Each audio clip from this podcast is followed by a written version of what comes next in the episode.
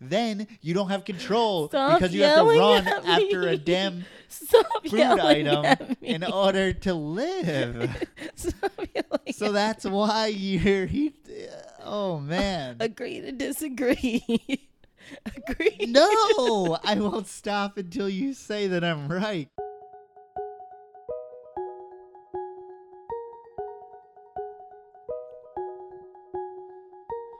This is from the ground up, the story of me starting my reptile business.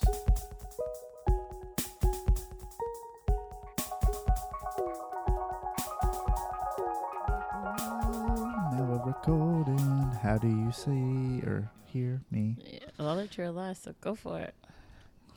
What? I was saying I already put Facebook and Instagram on, so do you, do you Oh. already did it. No one is listening Ow. yet. Oh, that oh, was you so loud in my ear. Well, when you yell like that, Da, da, da, the earphones are normal until you yell. Okay. It's kind of weird. I don't think we usually start off with zero people. There's two people watching right Oh. now. what are you well, I meant on saying? YouTube. anyway, uh, number Can can we turn? 28 of Can we turn down you, your you need voice? you need me to listen to I the need you. don't you? No, I need you to turn down your voice. Turn down your voice. Well, I can't. I guess that's why we have the headphones, right? No, you're just yelling real loud. Okay.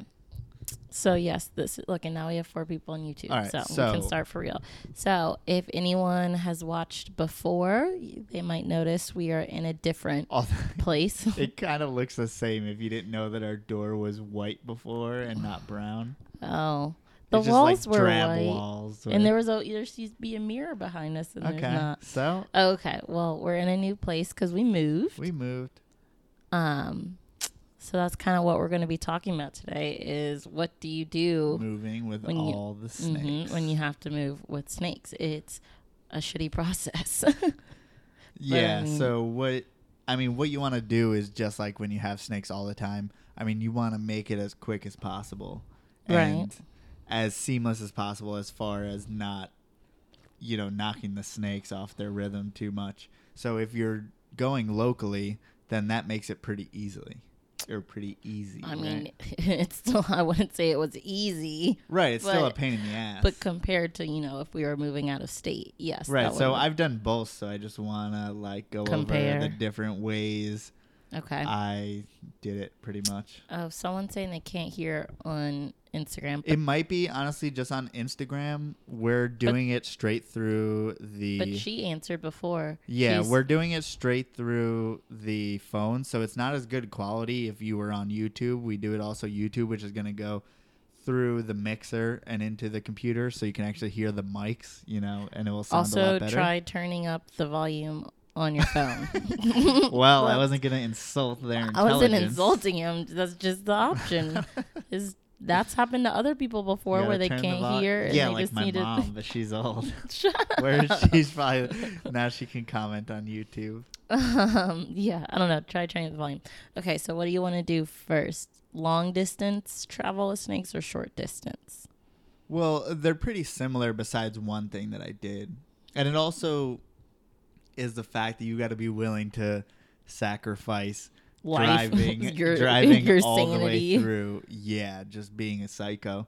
So what I did from New York to Colorado, what it it took me about 25 hours, I think. Holy fuck! And So- you didn't stop at all to sleep. I slept in Nebraska for like two hours, but during that two hours, I kept my car running because I actually got a converter that converted, you know, the regular cigarette lighter socket thing Okay, into a you could just plug in a regular, um, right. Like electrical plug that you would put into the wall.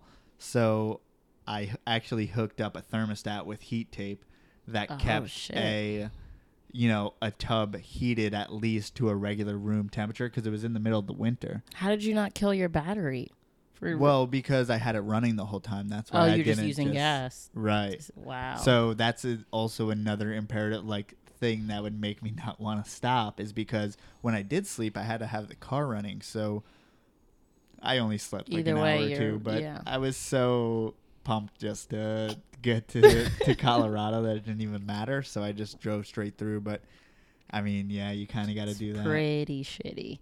Yeah, but that's what I did, and then also to get them in the car in the tub, it also depends on how many snakes you have. I mean, you can just do that on a bigger scale, but when you're talking hundreds of snakes, maybe that's not possible. I mean, But I, mean, can't hundreds of for that. snakes, it wouldn't even be in your regular car. You would be in. It I would mean, be in a whole new level, whole new process. It'd we be can't like really a van or. Yeah. Oh, he said his Wi-Fi isn't good, so he had to go.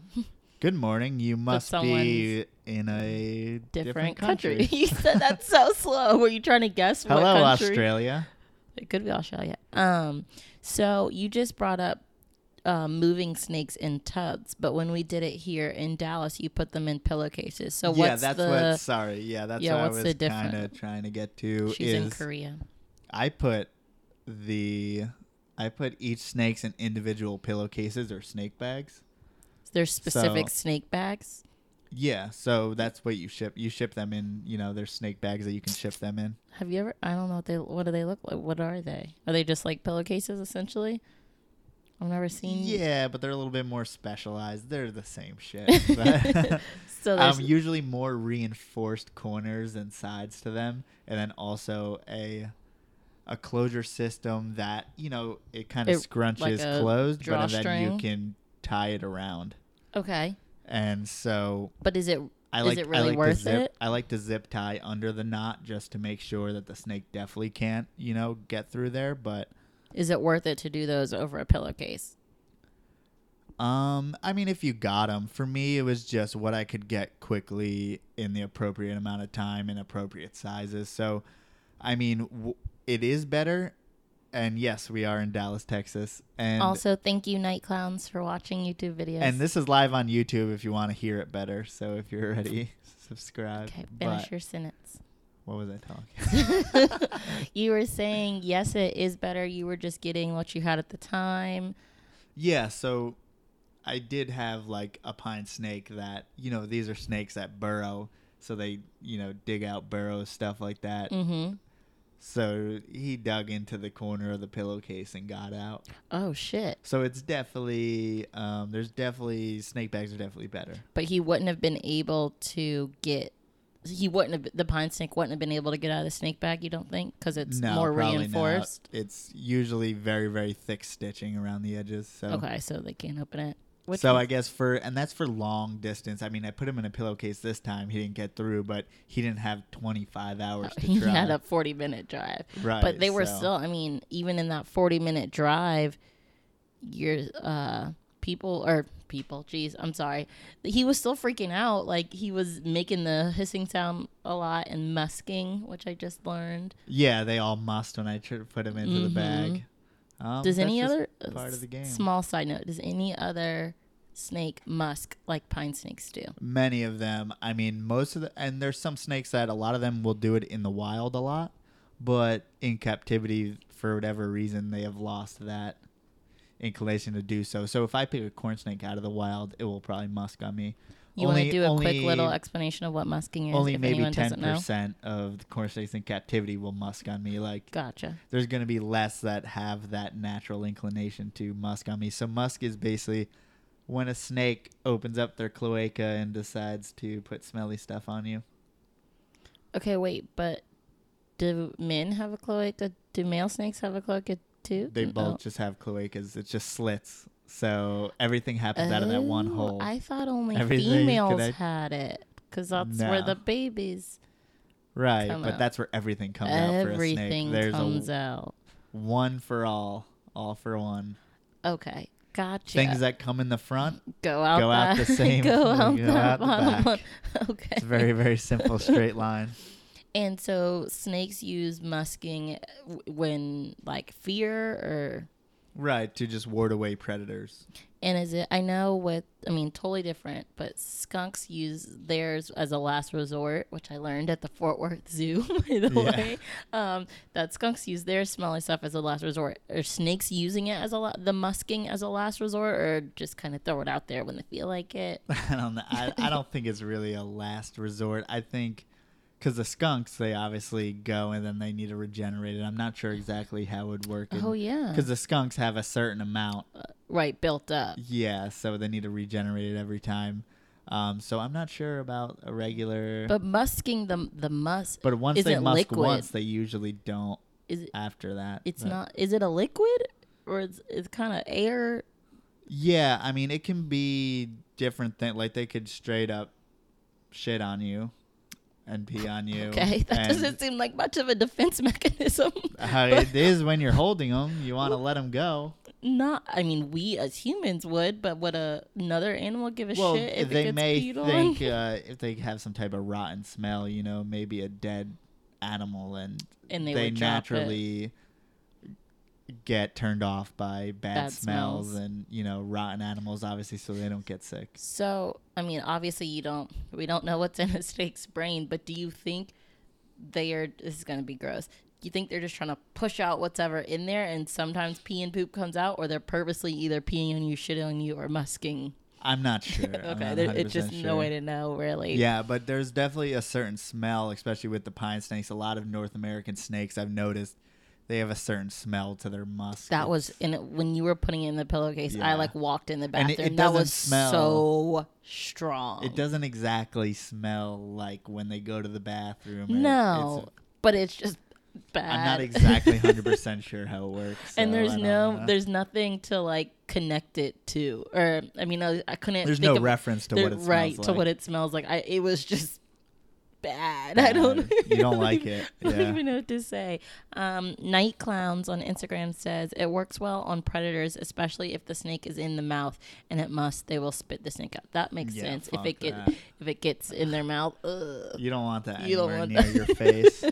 I mean, when I walked in the bathroom, I felt like I was covering my face because it was just so bad. Um, and I mean, for a hognose, when they're playing dead, you know, obviously bad smell and it looks dead. so they musk too. Yes. Has, but I feel like yours haven't ever. They just do the bluff. The that's called For for the most part, yeah. Yeah, they haven't gotten to that. But point. it's different if I had an eastern hognose, they tend to do it more often than the westerns, at Is least in captivity. Is that known? Do we know why? Just because? Um, probably just because of less captive generations. I'm not 100% sure Okay. sure because I haven't found a Western in the wild and haven't found an Eastern in the Mhm. wild. So I just know that in captivity, Easterns do it more. Do it a lot more. But, But they're more likely to musk than to pee or shit on you. Correct? Or no? But it can be kind of a mixture of all. Um, just whatever comes out the hole. yeah, a lot of like like a lot of times corn snakes when you hold them for a long time. I think maybe just loosening up after you know moving around, They they're about to shit on you. yeah. really? I've never. Can you tell when it's about to shit? Yeah, you can see it. What do they of- do? Well, you can see it kind of puffs up in front of the cloaca. And people always, you see it on Facebook all the time on all the Facebook groups for the corn snakes and stuff. Mhm. It will be like, "What is happening to my snake? Is my snake all right?" And like, it's yeah, about it's to about to shit. shit, dude. You can- That's all. Because they see the bulge and they just think like something's in there. Something's stuck, or no, they're about to shit on you. That's hilarious. Um, Nightclown said the back the black racers here in North Carolina are horrible when it comes to musking because they literally musk no matter what if you catch them. Yeah, I find that with like most of the most of the North American colubrids that are of a decent size. They're just gonna mush immediate. Muss, immediate- That's yeah. just so it seems like almost a first line of defense. Not you know like skunk is their last, but it seems like the first. And But I mean, what's the difference between as far as they're gonna try they're gonna try to intimidate it depends on species though really would the racer try to bite you before it? the racer will probably try to run away and or try to you know pose or bite you before musking. probably while mu- i mean Just if a you're holding whole- it depends if you're holding it it's gonna musk on you and then it'll, it'll probably be trying to get away at the same At time the same- okay, all their first inclination obviously is to run away Mm-hmm.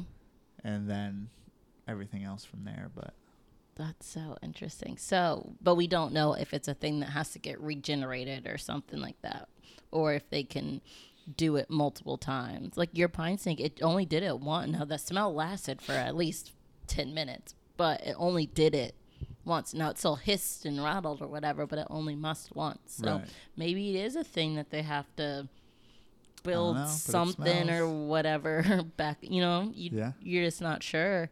Well, another snake research question that I have that I'll probably never get. I an mean, it may to. it may be out there somewhere. I'm sure it is actually. But with the skunks, when they're building up, it's like a is it like a gland? Gland, yeah. So y- I'm not sure. so we would have to know if there's a It gland. might be. There might I don't be. know. I do Again, not know. why don't we know? We've seen many dead ska- snakes that have been Well, they, dissected. they may know. I just don't know. I don't know everything at all. You do not know even everything. Close. No, no, not I feel even like you- close. you That's why it's so hard. There's just so much. I feel like you can be into like, like reproduction of snakes or And that's the natural lot on its biology of snakes or Mhm. the natural history of snakes or the. And then you just get down to like knowing one species. Like there's enough in one genus of snake to last you your whole life of researching shit. Okay, it's just impossible to even get close to knowing enough. Like yeah, so it's like hopefully I know a little bit about about Morelia. Hopefully I know a little bit about like Lampropeltis, the king Mhm. snakes, and maybe I know a little bit of Pantherophis, which is going to be the corn snake. But But in order to really all know all the shit, you gotta go so deep on one. Sorry. You know, it's just like it's just like doctors. If your your general your general care physician is only going to know so deep, but if Mhm. you go to the but the have a specialty- podiatrist, right?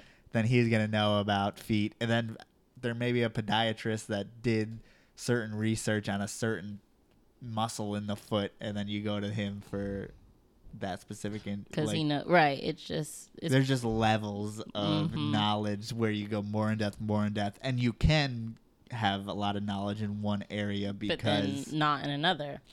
yeah, I mean, if you're going to have a lot of knowledge in one area, then it's just in that one area. So it's Mhm. like, do you choose like just knowing about carpet pythons, and No. then you can? I think it's better to know less about I think more it's species. I think it's the best to n- have generalities about all, but hmm to focus at least on the ones that you own.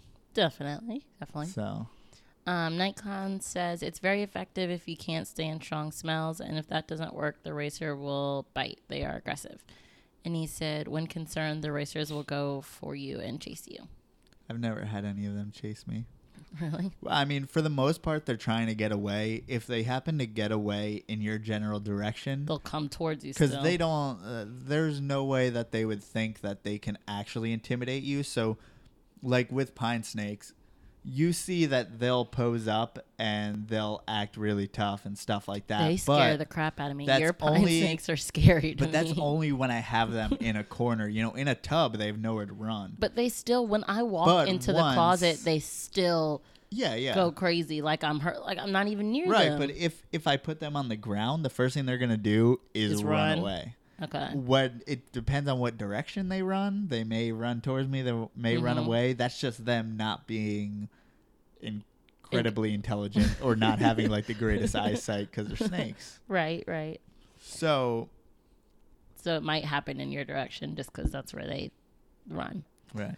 Um, Lilypad asked, in venomous snakes, the fangs face down so that when they bite, it goes into the prey. If this is true, how do spitting cobras spit outwards?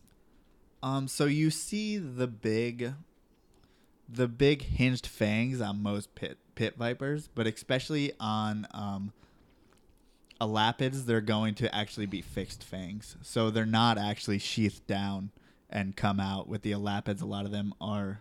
Or if they stay in one spot. They're spot? just smaller. Elapids are generally have smaller fangs. I hope I'm right on this. I'm pretty sure I am. But I know that in particular, the spitting cobras, because um, the book I read about Joseph Slowinski, he found a spitting cobra, I believe in Borneo or something like that.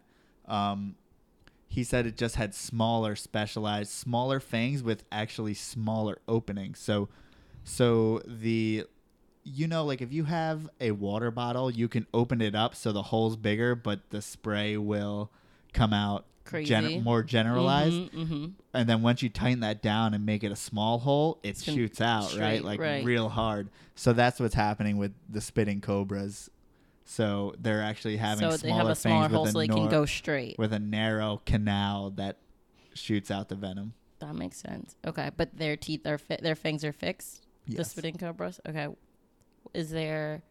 A, I'm just wondering what the evolutionary benefit to having fixed versus um, ones that can move. Where you know, just Yeah, I don't know, evolution question. I really don't know. I mean, it just must have to do with prey to a certain degree. Somehow able to I mean, get into their prey. if you think better. about elapids are mostly going to specialize in other reptiles, snakes, and lizards, and pit vipers may be more general, um, very often going after rodents. So maybe those larger because they're larger fangs, so they have to be sheathed mm-hmm. To- in order to, get fit it. in their mouth. So they come out and latch on to mice right. you know, which I guess is more more of an advantage for prey that has fur and To stuff get like through that, it, to curve it in. yeah, I'm not 100 percent sure. that was a good guess, theory. though. I wouldn't have been able to come up the with hell are we that. talking about? um, speaking of evolution, have you ever heard? Um, I heard this in class the other day. That we should talk about moving. We need to. shit. Okay, last point, and then we'll go back to moving. That most predators have eyes in the front of their head, and prey have eyes on the side of their head. Did you ever have you ever heard that? Yeah, that's very. Um, Does, is it actually true? Oh, I mean, if you if you think about an alligator, crocodile, they're under the water, so of course their eyes are on top of their head, so they can find things. they're a predator. land. It's like they're technically they're on top, but they're like Oh, so you mean the prey have it on the side of their the head? prey have it on the side. Because think of humans. fish would have it on the humans side of their head. humans deer are have it- predators. We have them. For, that's that was my frame of reference. So predators have have eyes in the front. Prey have it on the side. And I thought that was now I techni- wouldn't. uh, Nothing would be. That would be so not hundred percent. It's not 100 percent because everything is a predator to something. You know, at the end of the day, everything eats something else. But in the grand scheme of things, I don't like grand schemes of things. That's bullshit. That's well, I mean, you can't because you can't be specific for everything. but well. that's but saying it- this works fifty percent of the time. Go figure it out. Like that's it. Just I think doesn't. it works more than fifty percent of the time. Think of think of animals. Like I mean, the bigger. I'm assuming that means that the bigger animals have eyes on the front, and the smaller animals generally have eyes on the side because that's how prey predator, whatever works. So I guess that is half the big ones and the small ones. I don't know. I just thought it was a cool. A, I don't know. I thought it was a cool thing. Yeah, I'd but then think before. of all the things you learned about snakes in that class, and half Shut it's up. bullshit too. like because nothing's so black and white, cut and dried. Right. Nothing is ever. And how do uh, okay, shoot, I said I was going to get back to Shoot. moving. I had another on. question.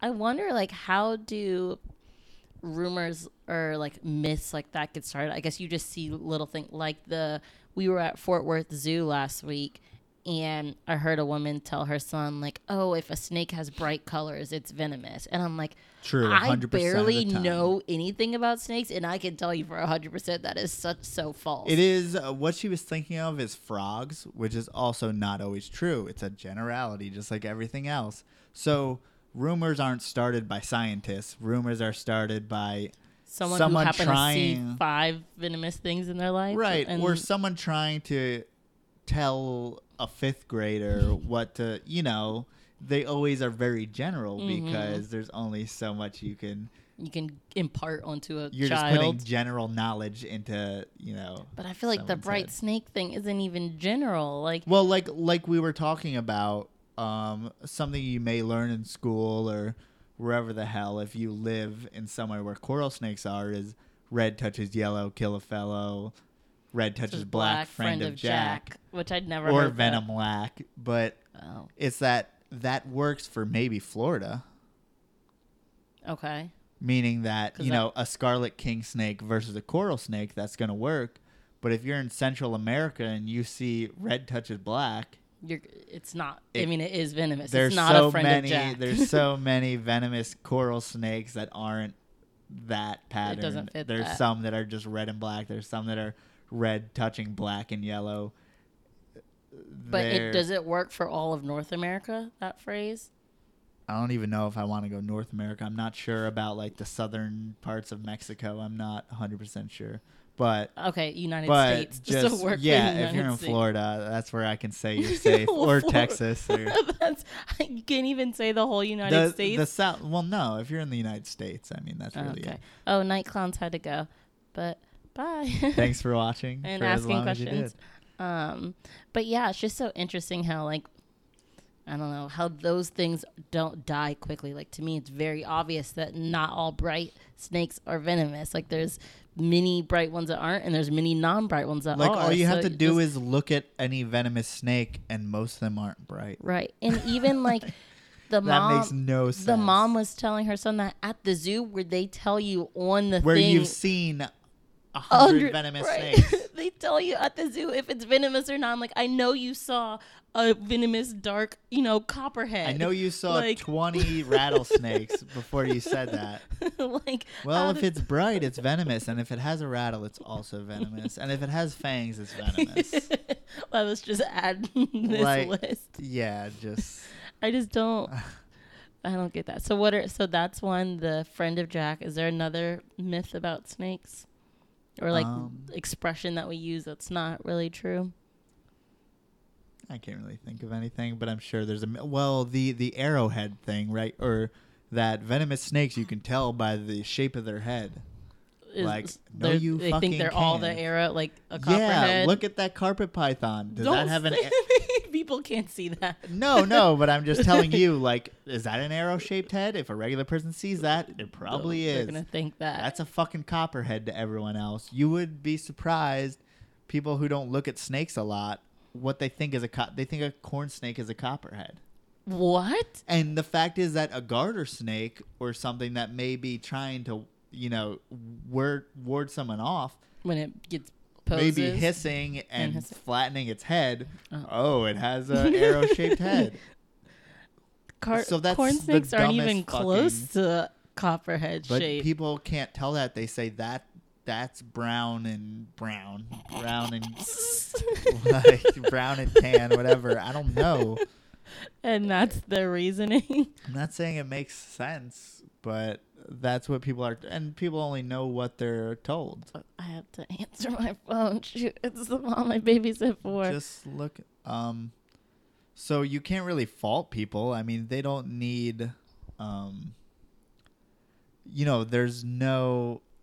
I don't know. There's just too many people giving out general knowledge. You can't expect everyone to give a shit about what a copperhead looks like. You know, unlike us, they're not con- concerned about that kind of stuff. okay, now let's get back to moving. Okay, so Sorry, so bad transition. So but- for moving this time, all we did was make sure that like we put them all in separate uh, pillowcases, put them into a big tub. Uh, bigger snakes on the bottom, go into lighter snakes, and then the smallest snakes in deli cups. so should you ever be concerned when moving about putting them all in the same tub? I mean, I I mean, I wouldn't stack up more than I did. Okay.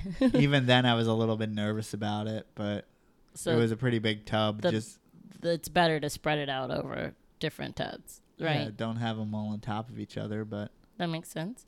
And obviously, you kept your green tree. You didn't put your green tree in a put the green tree in pillowcase. Um, I guess that's the only one you didn't put in a pillowcase or deli cup, right? Is there if is there any other snakes you would suggest not putting in pillowcases if people it's have? individual basis, but arboreal species, you know, species that are more fragile as far as physically goes, like as far as green trees have such small bones in their tails and Mhm. stuff like that.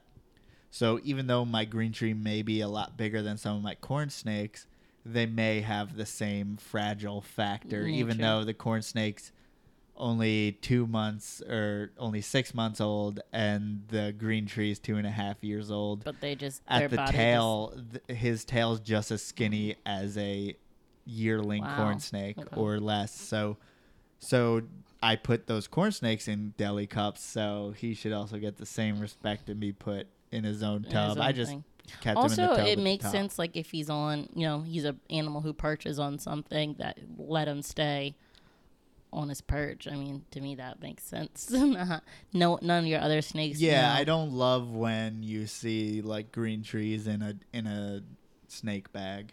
I It mean, just- once they're so big, you kind of have to do it when you're shipping. But okay but if you don't have to, obviously they prefer to be in the spot they are for always and ever. 22 They're hours of the day Always 24 hours of the day, unless they're really hungry and then they move their head around a little bit, maybe. And, you know, like you can't even get them to move their tail all the way. Mm-mm. They'll move their whole body, but maybe keep, Their you know, three fourths of their body in the same position or one fourth Mhm. their body in the same position almost the whole time. So they're rarely moving around. So it, yeah, it just makes sense to let them be as much as possible when moving. Yeah.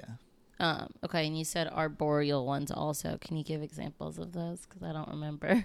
Emerald tree boas, Amazon tree Oh, boas. all- I mean, all in the el- same range vipers, of- whatever you. Okay, you would keep all those in their current tubs. And then it's just it's just looking at body mass and stuff How like that. I mean, you can see how heavy bodied some pythons are in comparison to a corn snake or something Mhm. like that. So that makes sense. it's all just common sense. okay, and there's no.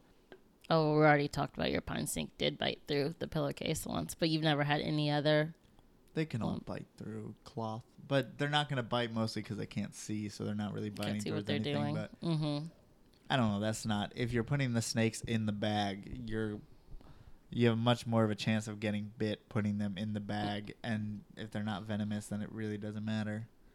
Right, but once they're in the bag, your chances are are fine. Yeah? Just it's your snake. You should know what to do with it. hmm And as far as like in the car and everything, air temper, like what are you trying Yeah. So what we tried to do, I just try to keep as close to. If I keep it room temperature, then I'm happy. So if I can make it, you know, in the 70s the whole time, that's fine. Okay. Just like I try to take it like think about if you have snake your snakes at a show. So mm-hmm.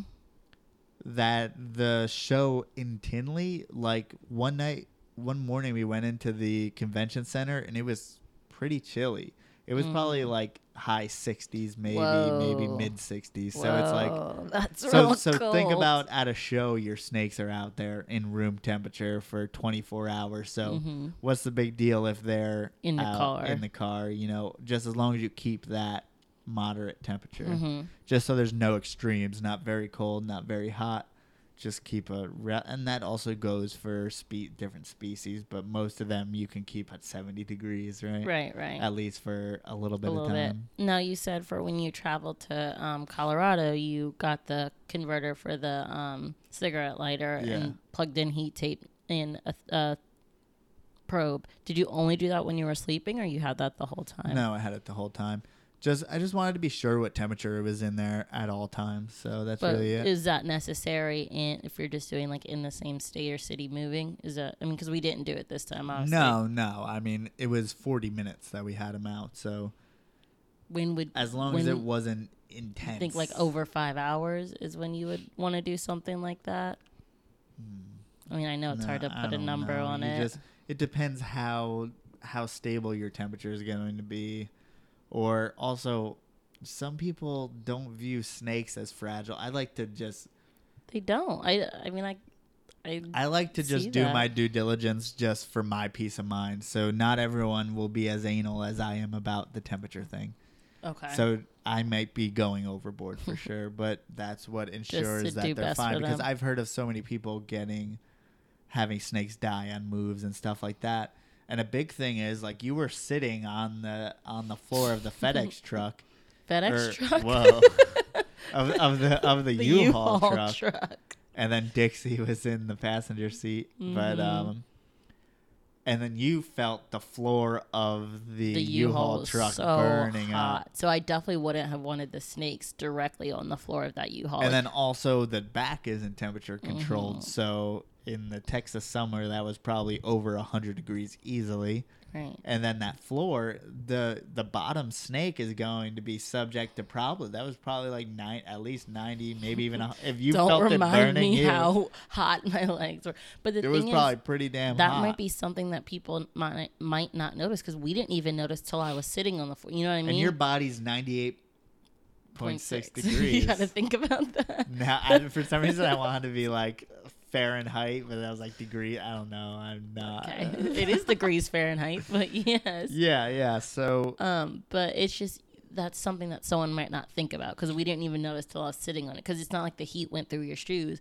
Also, people might think, okay, I'm blasting the AC in the front of this U-Haul. It's gonna cool the whole area, you know, the whole front part. You don't think that that floor is still so hot. So yeah, if we had put those snakes directly on that floor, the bottom layer could have definitely died. And you you told me that's happened to people, right? They put it in the no, they put it in the back. Maybe of the if U-Haul. they put if they put racks in and then all the animals on the bottom of the rack. even on a rack, it wasn't even it wasn't touching directly. Yeah, but all floor. there's is uh, an eighth inch of PVC in between the ground yeah, and them, not- and that PVC heats up pretty easily. Damn. So you would suggest never putting snakes in the back of a U-Haul ever? I mean, I think there's temperature controlled U-Hauls. Oh, not I 100 didn't know percent sure. Oh, yeah. Oh, that would okay. So, but and then also you also want to put all your racks on risers then To keep and make keep sure that they're off. off the ground. Yeah. But wouldn't risers move? Well, some sort of rising Some device. sort of something to keep it off the not ground. you know not a specific thing, but Okay. just find a way to keep all the racks off the ground. That's all. Gotcha. Um. So then, why did um when you moved to Colorado, why did you use tubs instead of pillowcases? I didn't. Oh, I just thought- I explained that to you. I already forgot. I used pillowcase for all them, but put them in a tub that was heat controlled. Oh, okay. Also, I had said. less snakes at the time. Okay, really? But but they filled up the same amount of space because they're all smaller. so it didn't matter. How did Yeah. you get a heat? Oh, because you. Okay. I. I You already- ran I ran heat tape over yeah, the top I'm of already. the tub. My brain is so not working. Mhm. Okay, gotcha. But people who put keep them in the racks keep it in the tubs. Now, do Yeah. they usually use heat tape? And they wouldn't be able to in the back of a U-Haul. They just have it no, you just try to keep it and- 70 degrees for as long as you can. right. Um, but do you think it'd be better to get one of those like van U-Haul? I mean, obviously, if you have a shit ton, you can't. But like the van U-Hauls where it's like one.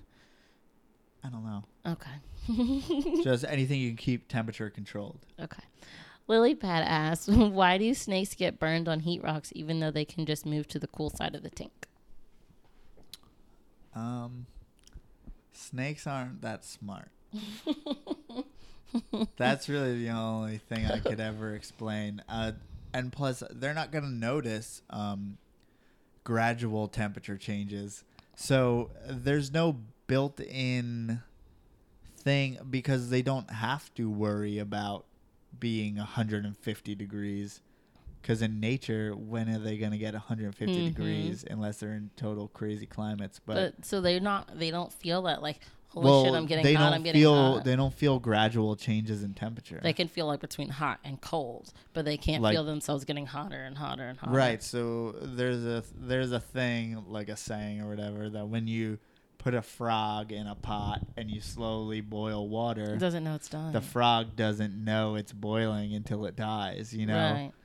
because if you gradually do it, their body just adjusts, adjusts, adjusts, adjusts until it dies. Oh. So their bodies just adjust, adjust, adjust, and they may get burned in the process. So for whatever reason, they don't have the same sensory, Oh, you know, burn in comparison to, To you know, a human. All of a sudden, we're going to have a reaction. Oh, that's hot. immediately, right. But we're animals who have a core temperature that's always the same. True. So Also, we have brains, bigger brains. yeah, we just have reactions and stuff like that. So. I mean, they obviously have reactions, but- Right, but that's very interesting though, because you. but it's built into our evolutionary like our dna to not get burnt so That's but you'd think they'd want to switch. I don't know. In my head, they'd still want to switch to the cool side, but like you said, they don't know. Does that work though with cooling also? That they, if you're like slowly l- making something colder and colder, that they wouldn't know till they die.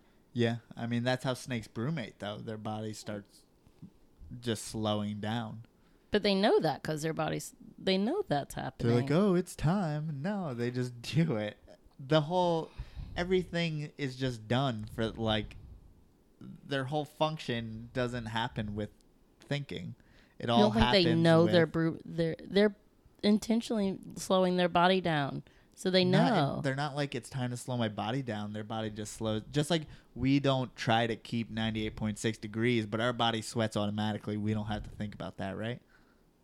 Okay. You know what I mean? So their body does what it does on its own just as well as we sweat and we shiver. But we know we sweat because we're doing something to make it. Yeah, we have science and scientists. That's why we have that association. We don't make ourselves sweat. by work or by physical acti- by your heart beating faster and moving around. But do you say in my brain I'm about to sweat? I need to sweat right now. Mhm. I do. Okay, I do. Well, I, I you're tell- fucking X-Men. I tell my brain it's time to sweat now. And hi Maya. I already said hi to her. You missed it. well, missed I it. said hi now. No. But um yeah, so their body just does its bodily functions just like our body does its bodily functions. okay, if you say so. If I say so, I just proved the point. Like I know when I'm about to sweat. okay. Uh, you man. don't know when you're about to sweat, But no matter what, you you do it. right? But I took the initial. Don't just sweat randomly just Holy cause. fuck! But if you think, um, I don't want to sweat right now. I don't want to sweat right now. You will probably sweat more because you're having anxiety about it. But they may say, "Hey, it's getting colder. Let me get down into a burrow." and slow my body down. No, the the body slows itself down. Like we can slow our heartbeat down by like taking short if you're a breaths. fucking Navy SEAL, son, I can slow my heartbeat down. You just take. Yeah, Right, that's how you slow your heartbeat down. you don't do that for any evolutionary purpose. You just holy shit. If you want to meditate, I guess. They could. I bet you their brain. They can tell their body to slow their heartbeat down, to slow their body down. I don't think it just happens. yes. Okay, different subject Oh, because we're not gonna agree. Um, she said What do you? Uh, y- he, she's don't know how okay. She's agreeing with you. She's saying, but you don't control whether you sweat or not. Your body just does it. But you control the initial thing. You make don't your heart- control you shit. make your heart beat faster than it sweats. no, So you th- don't. Yes, you do. By working out, you make your heart beat faster. Or by Yes, because you're a human in 2017. If you are a human who actually has to fucking hunt and gather for its own food, then you don't have control Stop because you have to run after a damn stop food item in order to live. So that's why you're. He, oh man. agree to disagree. agree. No, I won't stop until you say that I'm right, because you, agree to because obviously, Obviously, you make your heart beat faster. holy sh- my heart's beating faster right now. Yeah, are you sweating? God, Are you about to sweat? my blood pressure is going up because I thought it was gonna go up because I made it go up. You did make it go up by yelling. But that's a that's by getting that's, angry, you made it go up. It doesn't. Right, right, but that's but that's the cause. The cause of it was getting angry, right? Yes, Not that I thought yourself- about making it go up. your, you, you made yourself get angry. You didn't. you weren't just sitting here and your blood pressure just changes on its own. You do something to make it change. Just like slowing their body down, they do something to make their body slow down. You did you got angry and that's what made Yeah, but but my my main objective by getting angry wasn't to make Raise your my, blood raise pressure. my blood pressure. It was to make you know that you're not right. So there's no. I don't know where you're going. I really Uh, don't she understand. Said, uh, Starla Hamilton said, but you can't work out and choose not to sweat. There you That's what go. you said earlier too. Your body's gonna do what it can to survive, no matter what. You're at the mercy of what your body deems best for you. That's why you get hypothermia. That's why you sweat. That's why you get a heat stroke. That's why everything happens like it should. You breathe without trying. Your your heart beats without fucking thinking about it. You blink without saying, "I gotta blink right now." There's You- so- another something in my okay. Yeah, there's something in In your brain brain, that that, tells me to fucking, blink. Yes, Right. Yes. So there's But- something in their brain. I don't want to have this conversation. but your consciousness isn't doing it. I don't want to have this conversation anymore. this is the this is the worst conversation of all Okay. time. Well, Lily Beth said, "Did she I'm ask the wrong pissed that question?" you don't understand. Agree to disagree. Okay. no. New topic. Um, talk about the article that you sent me today. I'm still pissed. All right, so the article was about and it was kind of silly because the front. Um, holy shit! Breaking the Sorry, I'm breaking the desk. Um, so the front question w- or the front picture was a I just the front picture was a leopard gecko, right? Mm-hmm. And then it said like big-headed gecko proves that humans um Have like changed. evolved out- species. So so appa- apparently there was a man-made island. Um, they somehow got geckos on there, and then the geckos started evolving separately from the mainland species, from the original species. What do you mean separately? Like meaning the ones on the man-made island were getting bigger heads and because obviously f- to allow them to survive on this island But you just said it's a man-made island, so what Right. was naturally there? so somehow humans just brought them there brought everything. or or hawks or whatever dropped them or okay, you know there's a bunch of different ways they could get over there okay. but the main the grand scope of the thing was that everything in only 15 years they evolved to be almost totally different lizards so what we're doing as humans is changing their environment and evolving species well beyond what would what they would happen? naturally so it's like maybe we're not just we're just not creating climate change maybe we're creating species changing which is obviously going to be much more different in reptiles because that happens a lot faster. So was the island that they brought them to not similar to whatever environment they came well it, from? Well, it just creates a whole different balance to the ecosystem than if you're on a mainland. Oh, so- just the kind of prey that would be put onto the island or the type of so every they brought did the, or or also the type of foliage the type of plants the type of trees so it was so then it was different than the environment they came from. Uh, it wasn't. It's not like they yeah, brought them clearly from. there has to be Some it's not kind- like there was. well, just just being an island is much different than being but if it was an island closer right by the mainland, it's still very similar. Yeah, right. But I would assume that's not that's. it's not like the they brought them from far away. But even in little chains of islands in those are all different. Yeah. So there's there's Ooh. boas on all different chains of islands that I are learned the name different. for that this week in aca- archipelago. And I can't even say archipelago. Archi- archipelago. Archipelago? That's a word for chain of islands. Right, but what I'm saying is you can have those pretty close together, but have Completely different- different, environments. but have different boas that evolve separate, separately. that's so weird because of Just oh. like the the Galapagos. That's the whole. This isn't new knowledge. It's, well, it's new to me. So explain it. 1800 shit. explain it to me. Well, all right. But so weren't they we, at we one gotta go point- over weren't they at one point- Darwin? weren't they at one point one thing and then they broke into islands? Right. So how well, did it change? Well, yes, but how it changed is because so Darwin noticed that there's these finches, right? But these finches on one island ate mostly nuts, and these finches on the other island ate mostly insects.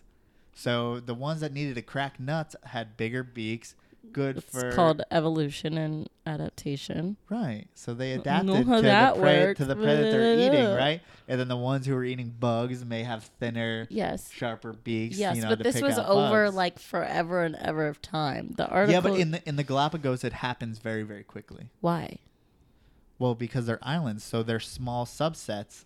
So it can. So so that means that that one um one bird changes and then it breeds with 10 other birds, but if there's only 100 birds on the island, that's ten that one yeah, exactly. So it's like if it's just makes it a lot quicker because they're all kind of interbreeding. And they're right. They only have each other to. Right, and then recessives can get caught through. So there's a lot of um, in certain in certain parts of Papua New Guinea, you know, scrub pythons are patternless, or are melanistic, or you know because Whatever to hide with from the each prey. other. And right, and recessive. Genes. Yeah, and whatever is out. surviving gets to breed. Mhm. So if black is surviving, then it gets to breed. If the lighter colored snakes are surviving, then they get to breed. So eventually, whatever you know works the best because Comes- comes out. Yeah. Okay, so back to our original thing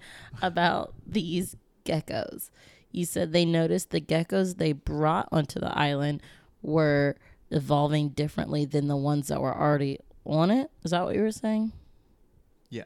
Well, the the mainland geckos, Oh, you know, the we're staying the same, and then the ones on the island are We're changing. Yeah. Okay. And what were happening to the ones on the island? Well, it was kind of an article by people who don't understand reptiles, so they don't realize So they don't good. realize that of course reptiles evolve very very quickly.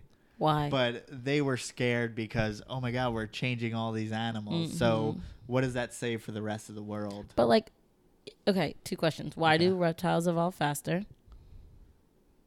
Hmm. I'm, I'm not. I don't know how to definitively say. Okay, There's just a lot more mutations. I'm not sure why. than any other. Probably uh, just the amount of babies they have. I would say. But think about like. But think about rabbits. humans. They have a shit ton of babies. They have like thirty at one time. True, but you see a lot of different floppy-eared rabbits, different colored rabbits. Yeah, Yeah, but and like fish have a shit ton of babies. yeah, you don't see many mutations of fish. No, you don't. I mean, at least in the I mean, there's a wild- I bunch of fish, but I don't know. I don't know if that's mutations or just They different probably exist. species. I'm not sure exactly why reptiles happen faster. Maybe some type of evolutionary biologist could tell you, but Okay, I'll put it out to the sure Instagram exactly. world after this. Okay, second question. So this article was about you know how humans changing. You know the also snakes. Sorry, snakes don't move a large amount of area, right?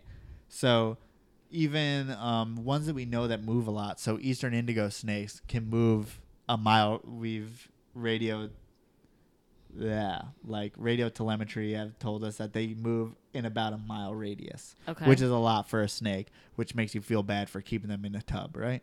mm-hmm. So that might be in comparison to a mammal that goes Forever. hundred mile radius. Mm-hmm. You know, so they're in a smaller area, so they're more inbred kind of. I mean, that's why you can breed sibling to sibling without any problems for the most part. But see, to me, then that would, in my eyes, that would slow down the evolutionary process because you're not introducing new things all the time. You're they're Yeah, just but- breeding but to if- each other. But if a new thing, because new things spontaneously pop up. So that's why you can get a new morph just from a regular snake that you you could breed two normals together and get a new morph. Yeah, because whatever said, let's throw this weird thing, maybe it'll survive. What? Yeah.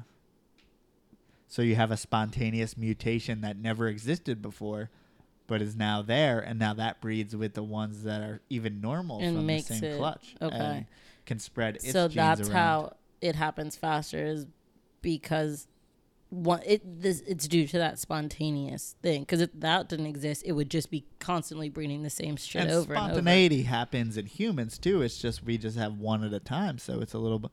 It's a little bit. it's harder to see it We well, you know, we still have albinos, and mm-hmm I'm sure that. but we're not popping up with stuff. spots and shit Yeah, there's some pieds out there. You know, people people with like birthmarks and stuff like that. You ever see people with like a lot of that's not spots okay. Well, you don't know what I'm talking about. i then. do know what birthmarks are huge No, birthmarks like ones that like I've seen people with like almost half their body would be a different kind of birthmark, or you'll have like and we would consider that a mutation well, you don't you don't call the person a fucking mutant, well, we're but talking but yeah, it is or, a or like a morph that would mutation. be a morph Yes, a ge- genetic mutation. Someone who's a big.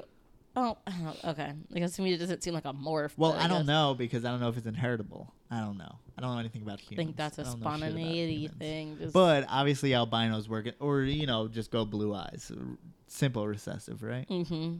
So simple. So s- Punnett no, squares. well, that's just what it's called, is a simple recessive, meaning oh, something I that. thought you were telling me it's a dick. simple.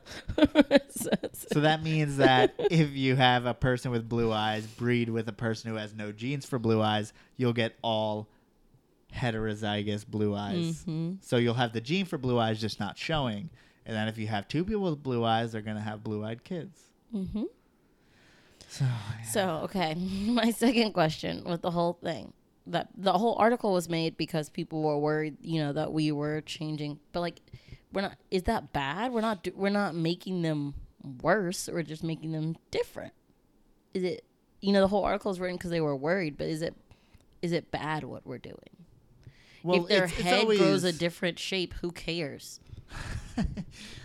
Ooh, two different. Like who? I don't. Well, just, it's what not they bad. were trying to make a scary article to where humans are changing the earth, which we already know, but they're saying, "Look, we're even changing the animals," which has always been true. Well, that's no But that's shit, just a weird Sherlock. like little- you, it's gonna change. Like should change. Like Like, yeah, I well, mean- of course we're gonna fuck everything up. we drive, we we use Yeah. electric. Like I mean, even if we weren't here, things would change. Well, the the more the more important issue is that you know we're killing off so many animals with things that we do anyway. So it's well, like, that's not the article, but yes. yeah, but it's like, I don't know. But I mean, we're killing off animals, but they're not. In da- I mean, some are endangered. What? Yes, if I'm saying killing the- off species, so Oh, they are okay. endangered. Or what we're doing is fragmenting them to such a point where they only occur in small spots because they used to have this large tract of land. Now we have a shopping mall and a plaza with little pieces of woods. And then Mhm. another shopping mall, another plaza Mhm. with a little piece of woods on the And side. We have all these little pieces of woods that don't connect to each other. So these animals find themselves in very small, densely populated places. Not all species do well in very small, dense populated Mhm. places. So we're fragmenting it. We're changing their behavior, stuff like that. So that's much more of a big deal than in this then- head shape than having an island really, with different head shapes. but is I that doesn't worry me. we don't. We're fucking shit up. That's just the way it goes. I mean, we're at the top of the pyramid. What do you expect? That's the spirit. um, she said both her parents have blue eyes, and she has one blue eye and one hazel eye, and they change colors. I feel like a lot of people with blue eyes change color. Like Starla's a mutant. she's a mutant. Are you, are you, were you on X Men? Wait, that is actually a thing on X Men. The one of the people They change eyes. they have no have one color have an eye different color. I don't know if it was So maybe you are um, a what do you call it? A, a mutant. Um, like you just, an X. No, no. There's what do you call that? Fuck. Like when two embryos are fused together. So it's either um, holy fuck. No, I don't know science. So Right, but when you have when you have two genes expressing in one snake, Mhm. you know what I'm talking about? Oh, Ooh, you've, it's you've said it before. You said it before. dude.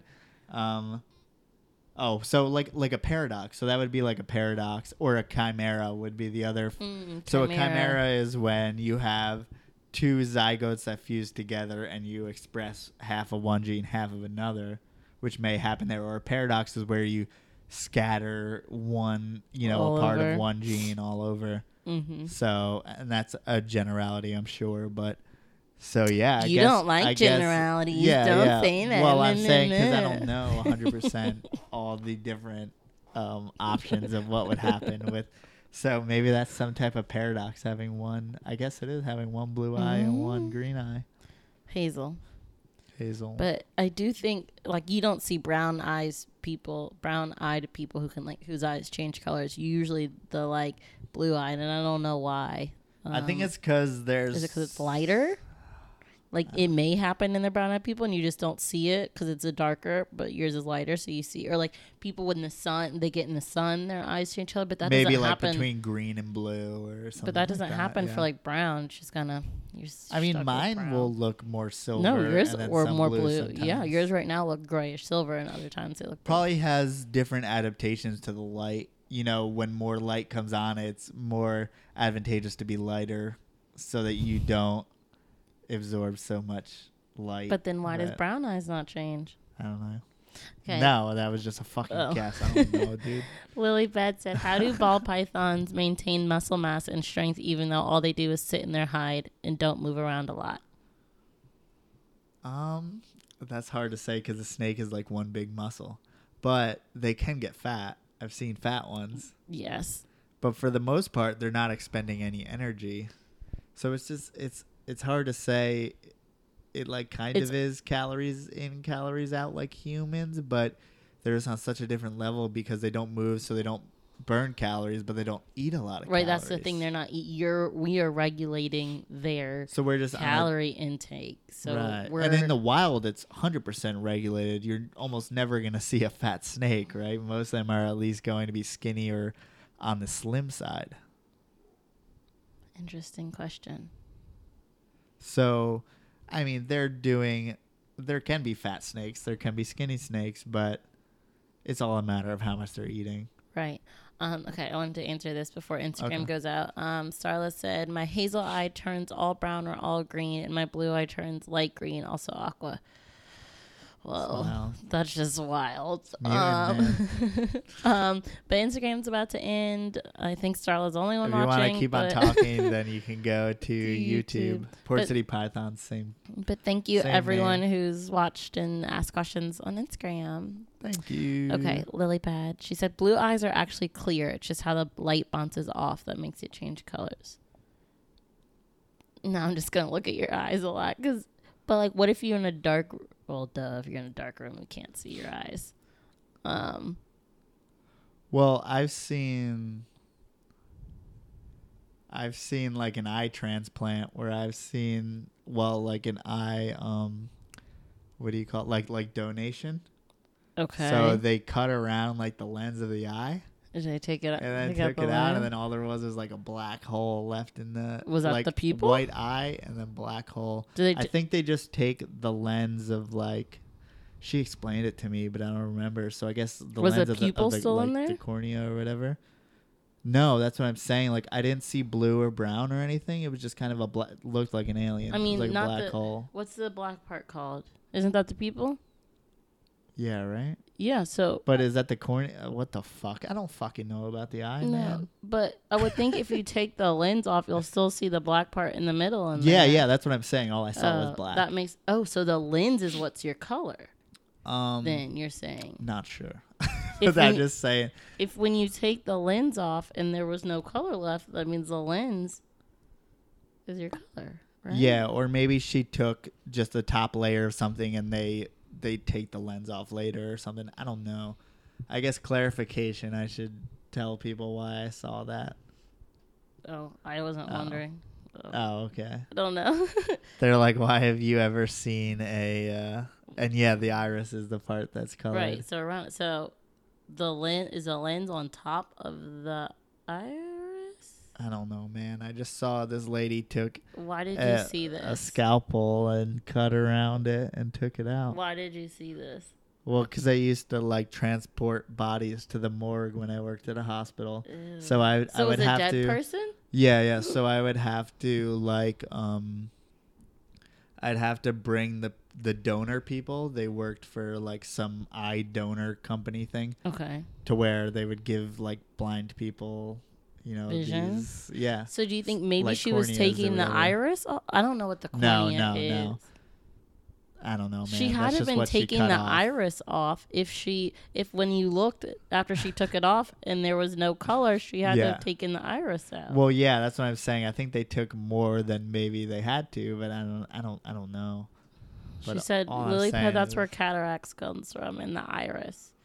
I know Huh. people I so so I guess people with cataracts they would ex- they but I've seen people with cataracts that. and they still have the same eye right, color. but but they usually I believe get worse over time. So maybe you exchange someone's iris or cornea. I know lots of people who've gotten cataract surgery. And their yeah, eyes then the I same guess color. maybe th- I don't know. know, dude. I don't know. Question: Can snakes be blind? Yes. Just like anything else. Would you know? Huh. Probably. Like, how would you? How would you know? One cloudy eye. But like some snakes' eyes are kind of cloudy. Also, already. you can tell when a snake has a damaged eye because obviously the ocular scale and everything. But I mean, you could be blind and not have a damaged eye. You could be just be Yeah. born eye. It can't be. It could be the eye could right. be perfectly but, you intact. can always tell. how? When the it could Because still have a scale. over. But like, think about like the corn snakes with red eyes. To me, they're red and cloudy. It's not like you can see through them. You can. It's not like they're clear. I don't know. I wouldn't know. I've seen snakes with no eyes, snakes with one eye. Snakes with no eyes. Yeah. Wha- And they can survive. I mean, yeah, they're they I don't see very well to begin with. Right. So Is that something? If you had got a snake, a baby with no eyes, would you keep it? um, I probably wouldn't feed great. But they don't use their eyes for feeding, so why would that Not- affect I mean, it? it's still one. It's one aspect of their arsenal. Still, I thought they used though their tongues. Yeah, they use their tongue and then heat And the sensors heat- if it's a python. But it's still a piece of their arsenal in order to make them a fully functioning being. So They'd still be out hungry. in the wild, they probably still wouldn't they would, survive. they would because you're die in the wild. They- that would definitely they would You know, die. you're not in tip-top shape, so it may take you a little extra effort to get it going. But once it got going, I'm sure it would be fine. But I'm not sure. I've never had a baby with no eyes because no eyes happen a lot when you interbreed. It's a it's a big um, Mm. Indicator that you should Gotcha. probably outcross your bloodlines. Um, like different, siblings and humans still. yeah. Bad For for some reason, like interlinking, th- like certain parts of development, you can say that that may be interbreeding, and then others, it's like if I have a less developed jaw or something like that, like that's usually temperature. I'm not sure why that is exactly. But that's usually a problem in your incubation temperature spiked at some point Just- or dropped okay. at some point. Mhm. So a de- developmental glitch happened. But the eye thing is usually like recessive genes put together, or yeah, mostly recessives because they're largely interbred. For some reason, the eye thing is just something that pops a big thing up that happens.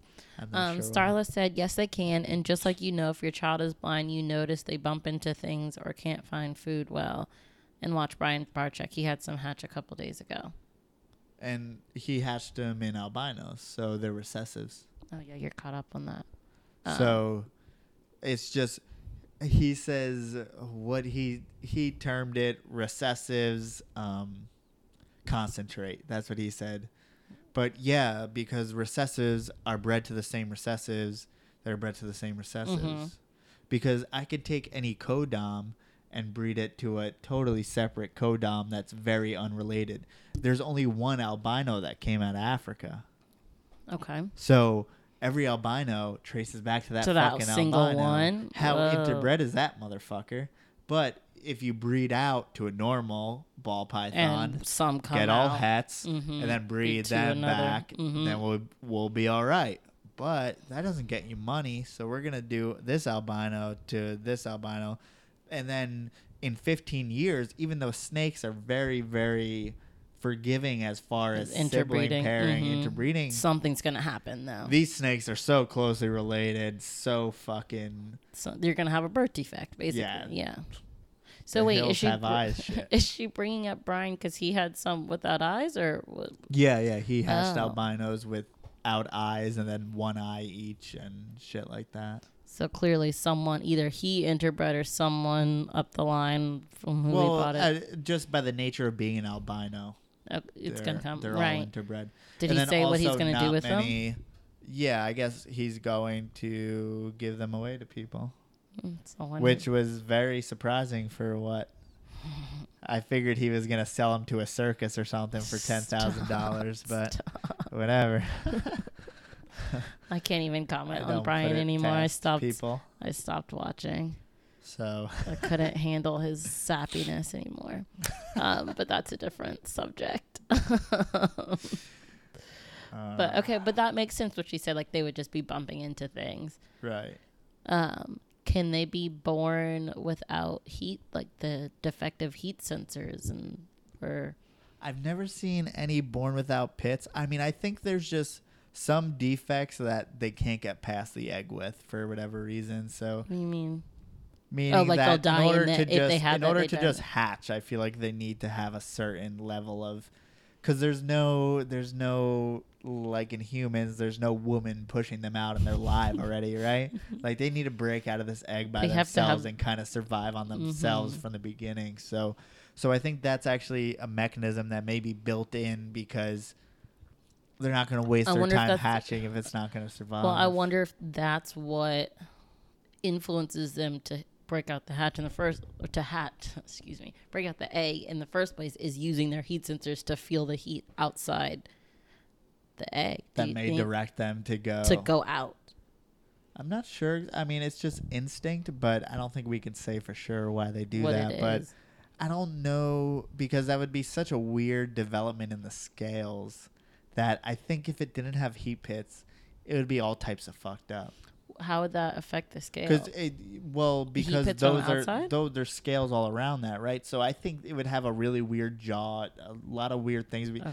and that's the scales around the mouth. So if it has a malfunction in the heat pits, maybe it doesn't have an egg tooth too. Maybe it has. So there'd be co- other. I think that that would just be a fucked up snake, no and it probably what. wouldn't even It hatch because it would just have so many other things. But there's no saying. I don't know because you don't see snakes having like a weird deformity in one patch of scales. Usually you get It's like spinal kinks mhm. and stuff like that and even spinal kinks have a different severity, you know, there's everything from 1 to a 100 as far as some can breed. It depends where it happens. And then you have a bunch of two-headed snakes and maybe 1% of those live, you know, if it's in Mhm. the perfect spot To make it that it can feed and stuff like that.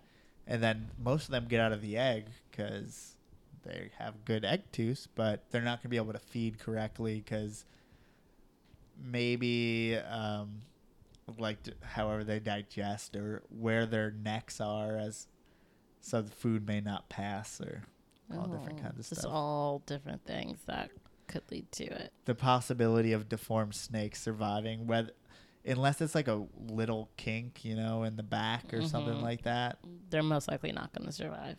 Or like little tail kink stuff like that you may be fine but yeah i mean it's a pretty perfect system and any kink in that system may Hmm. lead to no dice on that animal's part i mean that's how nature intended it Yeah, the They're best meant ones to survive. yeah and they're meant to feed you know bigger things Right. they're there to feed Okay, I'm hungry. Are you hungry? I'm hungry. So are we willing to admit that you can't sweat on command Um, I've already said we agree to disagree. Table oh it. my god Table it till later. Table it.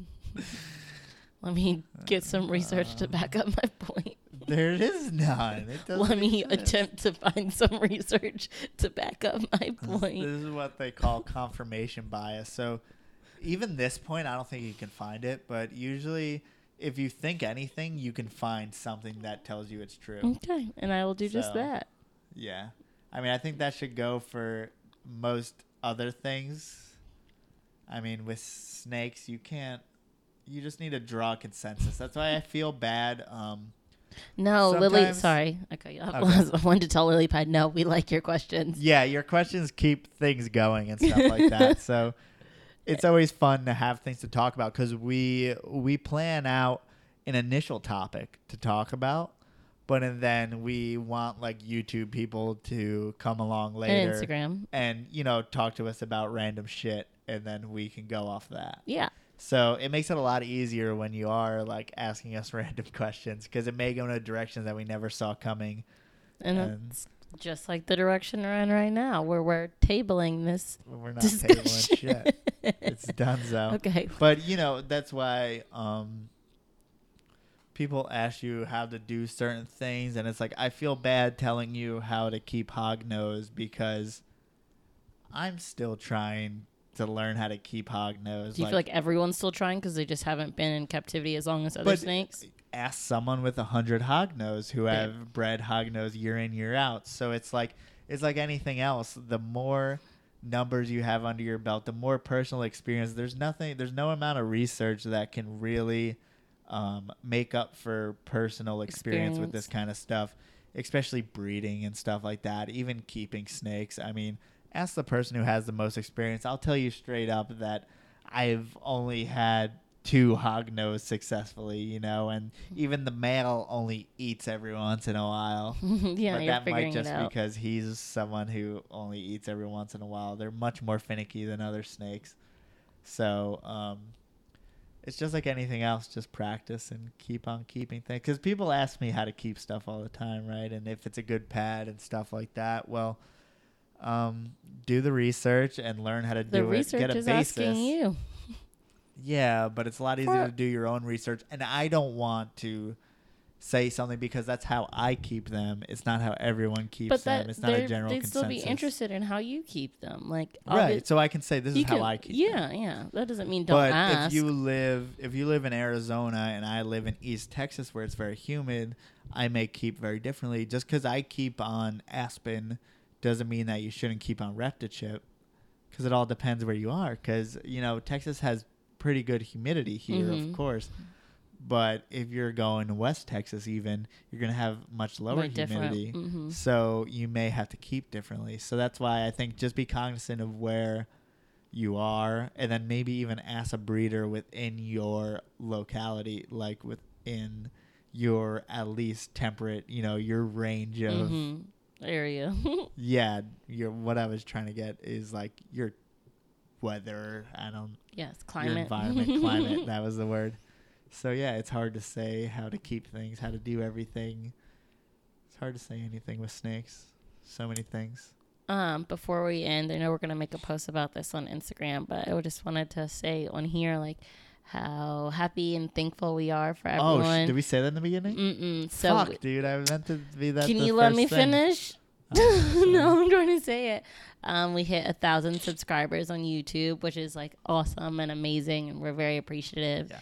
And we are at 2,500 followers on Instagram, and it's just it's good to know that people like what you slash me are producing. Yeah, so like super thankful. Like we haven't been doing it that long, really, in the grand ski- scheme of things. I mean, it's the difference between when I started. I started Instagram, you know, two or three years ago, but I wasn't as hard as I am doing it now. So I went from like 500 to 2,500 in like six months. So I did much four times more in the six months, Mhm. or five times more in the six months than I had done in the previous, you know, three years just by going in it hard. So like if people say like I can't do YouTube now, I can't do Instagram now, like everyone's already done that. It's just not true You because can you can just do it. you can just work harder than the other people and catch up. Yeah. So yeah, so it's pretty cool. But still tell your friends. um, but Starla asked if we're going to be at Repticon August 19th through 20th. I'm not sure where? Repticon is, but, But you I know that there's not one in Dallas, and I know that I'll be gone. you'll be gone the 19th. We could go the 20th if we so feel like it. Right. If I want to come back from two weeks of going away and drive to like Houston or Or something, something. but um, um, yeah, he's going to be out of probably town. I've I've missed like every snake show just because I've done Because drill of with the stupid military. Yeah. Um, but after these two weeks, hopefully, So like weekends lineup. are never like it just it happens to line up that you're out of town. time. You see how hungry the carpet pythons are? Grapevine. Oh, it's in Grapevine. out. That's right Whoa, down the road. whoa! whoa. I didn't know there's a Repticon there. Let's go on the 20th. I'll see how I feel. Let's see how dead you are after two weeks of Ah, training. Yeah, I didn't know. We should do that and make a video of it. Yeah. Also, we should mention we forgot to do this too. I mean, Oh yeah. I'm going to be She's gone for be- training for two weeks, so Unfortunately, we won't be making videos or podcasts for two weeks. I can make a video of me feeding the snakes for the first time because I've never done. You want to that. do that? I mean, I, I don't know how to edit or anything Who like who that. cares? But Just so tell yeah, everyone this is my first video. This is gonna suck. it's gonna suck. And and it's gonna suck me feeding him because I've never fed the snakes Oh, before. it's always be you, real. and he's going away for two weeks, so I have Well, I it. won't like I'll feed the carpet pythons so you don't have to deal with them. But like if you see they're all like moving around right now, they're ready to go. Mm. So I'm gonna feed them actually right after this. Um. Okay. Well, I will attempt to make that video. It's gonna be a lot of screaming and noises, probably. So bear with me, everyone, because I don't like dead mice. That'll be entertaining. but it'll be interesting. yeah. So we'll try. But yeah, no podcast for you two may weeks. even have to set up babies because our babies haven't hatched yet. Yes, we're at day what? Day fucking We're at day eighty-five. 85. Where are they? Are Um, they in here? No, no, they're in Oh. the closet. They're in the closet. Um. Yes, our babies still haven't had. Go get the babies. What? Someone's asking. Okay. Keep on talking about Um. So we have baby. I'm just having. Why am I holding two mics? I don't know. I didn't need to hold two mics. Um, but our babies are at day 80 something, and we're waiting. And if you're noticing the carpet pythons he's asking about, look, I can turn this. Ooh. You're not talking to the mic. You're not talking to I'm the not mic. talking right. I'm talking right now. I'm trying to turn the camera. Also, there's people to listening see- on downloads, so- Well, people on YouTube want to see. Okay, so here are the carpet pythons over here. We're trying to show them. They're all they're they're all very hungry right now. They're all hanging They're out. just kind of they. They're chilling um, on the edge. The carpet pythons, once they get hungry, they kind of like you'll see them kind of perch on their hide with just their heads hanging down, just waiting for something to come. Um, generally, they're pretty placid and pretty like just hanging out, but you can tell right now that they're ready for anything to come near them. So, like, even whenever they see us come in the room or like they're staring at you right now, like, They're ready to go. They're like, we see heat signature. I hope that that's food. Okay, come over here to show the baby. The Okay, eggs. so I will show the eggs. So the eggs have been um there is one that's been dimpled for a while. They are consistently getting more dimpled, which means that those babies are absorbing more and more yolk. Um usually I see that the colubrids don't really um they don't absorb as much yolk as say ball pythons. Ball pythons a lot of times the egg will get to the point where it feels like there's almost just a ball python in there and barely any yolk.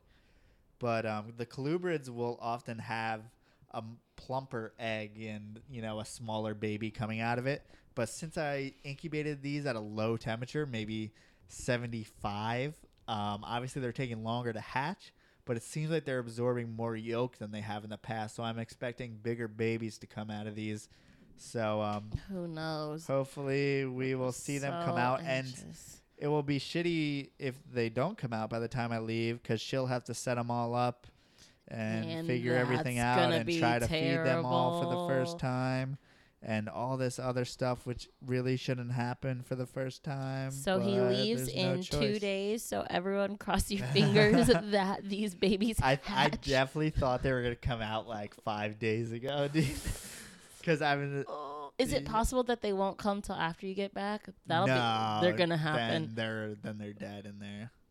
Okay, so awesome. Everyone be on the lookout for me trying to fucking feed baby. And we'll post pictures if they come out stuff. before oh my I god, I'm so nervous. I But, don't uh, want to do it.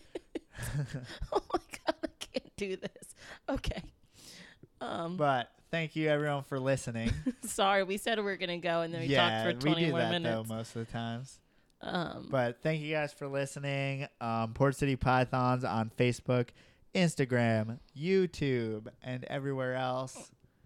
If you're, I was about to plug the the podcast, but if you're hearing this, then you're already listening to the podcast, so you know it exists. Also, I'm gonna say this just because this kid has asked you like three times. There's a kid on Instagram named Baron who has asked for a shout out Oh, like a bunch of times. I don't even know his last name. He follows us. His name's Baron, and he wanted us to say his I name. I told him so to come by, and we would.